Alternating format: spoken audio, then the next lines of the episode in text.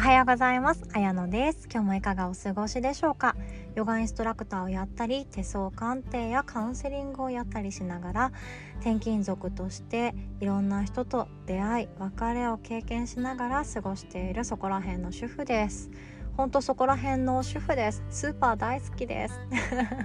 でですね今日は何をお話ししようかなと思ったんですけれどもあの以前ですね男性脳と女性脳の違いを知ってイライラを減らそうというワークショップをしましてあの結構面白かったですとかあのやってみますっていう方がですねあのコメントをいただけてすごい嬉しかったです。私と同じような悩みを持っている方もたくさんいるんだなっていう実感と共感が分けてですね私もすごいテンション上がりました。ありがとうございます。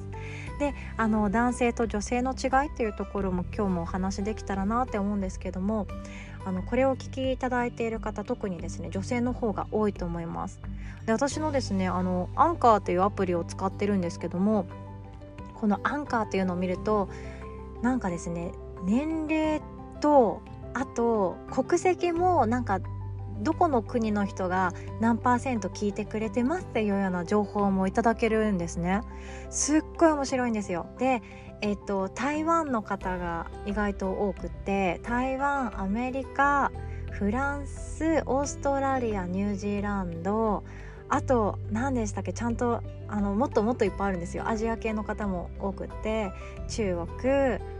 でインドとかもありました。で多分20カ国ぐらいの方がにお住まいの方が聞いてくださっていてすごい嬉しいなって思います。で国外にでお住まいの方はどうですか？外国の男性も同じように何ていうかモヤモヤしたりイライラしたりしますかね？なんか私も本当に映画の見過ぎで外国の男性ってすごいジェントルマンだったりしてすごいなんか素敵なんですよみたいな話も聞いてたりしたし私もサンフランシスコとかに留学したこともあってなんか海外の男性素敵だなって思うこともあるんですけども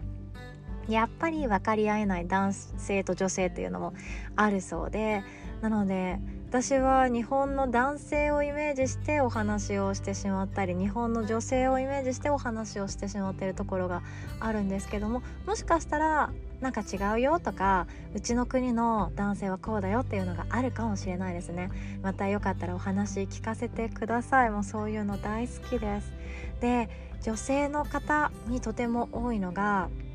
普通のことを話したりあと相手に何かを伝えたいっていうようなことでも感極まって涙が出てくる時ありませんか？私すっごいあります。ただ旦那にこうしてほしいっていうのを伝えるだけなのになんで私泣いてんの？悔しいって思う瞬間があるんですね。ありません？なんか子供と話しててもなんかすごい子供が天使のような素敵なことを言っていたらなんか涙が出てくるとか ありますよね。男性の方でももちろんあると思います。で男性の方でも女性寄りの脳を持っていたり女性の方でも男性寄りの脳を持っていたりすると思うので一概に男性女性っていうふうには言えないんですけども女性の方があの別れ話とかあとはプロポーズをされてとかで感極まって泣くっていうのはよくあることなんですね。でそれは右脳と左脳の連結部分が濃かったり記憶とかあとは言葉を発する脳の部分っていう連結がですね男性よりも女性の方が連結度が濃いんですね。なのですぐに感情になったりすぐに言葉になったりすぐに変換できたりっていういろんなことがメリットがあります。記憶もそうです女性の方が実は良かったりします。なので記憶と感情って私たち女性はですねセットで心の中脳の中に保管しておくっていうことがよくあるんですよ。で例えばあそこに旅行行ったのすごい楽しかったねって彼氏さんと喋っていたら彼氏さんはもしかしたらそこに旅行に行った出来事だけを覚えていてで暑かったねとかあとはなんかそんな感じで君と行ったっていう事実だけを覚えていて後の細かいこと内容っていうのは覚えてないかもしれないんですけど女性っていうのは一喜一憂して感情的になれるタイプなのでその旅行の中で嬉しかったこととかあのなんかすれ違っちゃって悲しかったこととか気になって気になって仕方がなかったこととかそういう細かい部分も覚えてたりしません？しますよね。ですよね。とか 言いながらですね。で、えっと、話本題に戻します。で女性はどうしても泣きながら話してしまうっていうことあるんですよ。仕事でもそうです。上司にただ自分の発言をしたいだけなのに感極まって泣いちゃう。で涙なんか見せんなよって言われたりとかあとはそうだな。感情的になるなよって言われたりとかしたことがあるかもしれないです。私はあります。すごい悔しかったです。自分の言いたいことっていうのを上司に伝えようって思ったのに感情がついてきすぎて感情が高まりすぎて泣きながら話したことがあってでもそれで伝わることって何かっていうとそのな話の中身ではなくて男性の上司に対してはそのなんか泣かせてしまったっていう不快感だけが残るそうなんですね。なので話の内容を聞いてもらえなくってあ泣くなら話すなとか女の武器使うなとか言われたのすっごい記憶に残っています。悔しかったです。で、えっと、この時の対処法っていうのがあるのでお伝えしていきますね。でまず女性のこの涙っていうのは悲しかったり悔しかったりとかいろんな意味付けがあるかもしれないんですけど涙が出そうになったらあの一言伝えてください。あの泣きたくて泣いてるわけじゃないので気にしないでください。これをまず伝えてあげます。であのもう女性脳と男性脳の違いはですねとか言い始めたら 話が面倒くさくなってしまって男性は短い言葉で端的で分かりやすい論理的な言葉を好むのでまずは短くこの涙に意味はないので聞いてくださいって言って自分の本当に伝えたい主張を伝えましょう。でなので男性側からするとなんか女性が泣いてる泣かせてしまったっていう罪悪感があるかもしれないんですけど実はそんなになくって女性も泣きたくて泣いてるわけじゃないんですよ。まあ稀に泣きたくて泣いてる時もありますよ。あるんですけど大抵の涙は泣きたくて泣いてるんじゃなくて勝手に涙が出てきます。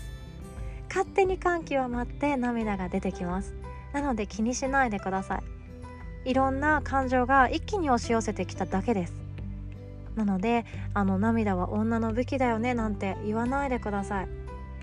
であの女性の皆さん私も同じような悔しい経験をしました。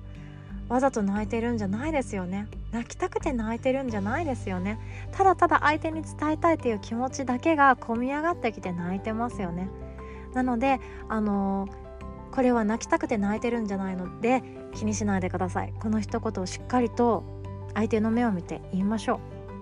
で男性の場合はですね「あのなんで泣くの？どうしたの?」って聞いたりとか「泣かないでよ」って言ったりしたり「あああれのことで泣いてんでしょ?」って言ったりするかと思うんですけどこれって実は NG らしいですね。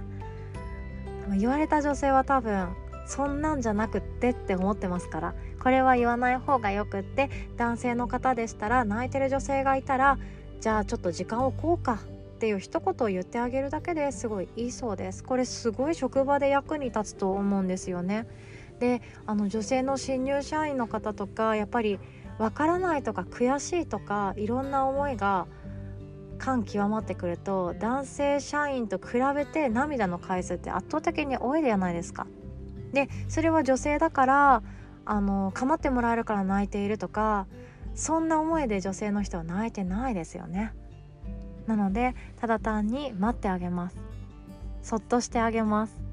そうしてくれる先輩とかいたらもう惚れちゃいますよね。で私たち女性のできることっていうのはその泣き止むのを待つ待ってくれてるのは本当にありがたいことなんですけど待ってくれない場合はしっかりと喋っていきましょう。この涙に意味はないので聞いてください。って言って淡々と冷静に短くして論理的にしゃべる。それだけでもあの男性の理解っていうものは得られたりします。なので時間っていうのが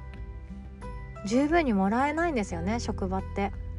なんか恋愛だったらちょっともうちょっと待ってとか言いながらカフェでお話ししている最中だったら2人で時間を楽しむことができるのでゆっくりとできるかもしれないんですけど職場で涙してしまってもそれはこれは涙じゃないっていう風にただ押さえつけるんじゃなくって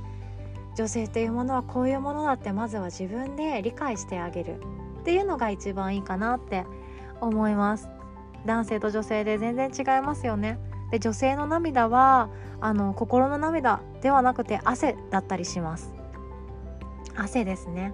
なのであのしっかりと何かを考えて伝えようとしている状態だったりするので男性の皆さん待ってやってください。そんなことが今日は伝えられたらいいなと思ってお話ししました。私もすぐ泣いちゃうタイプなのであの、すごいわかるんですよ。同じような方がいらっしゃったら。ただ感情豊か感性豊か感極まりやすいっていうタイプだと思ってあげてくださいね。自分のこと嫌にならないでくださいね。では今日も最後までお聴きくださりありがとうございました。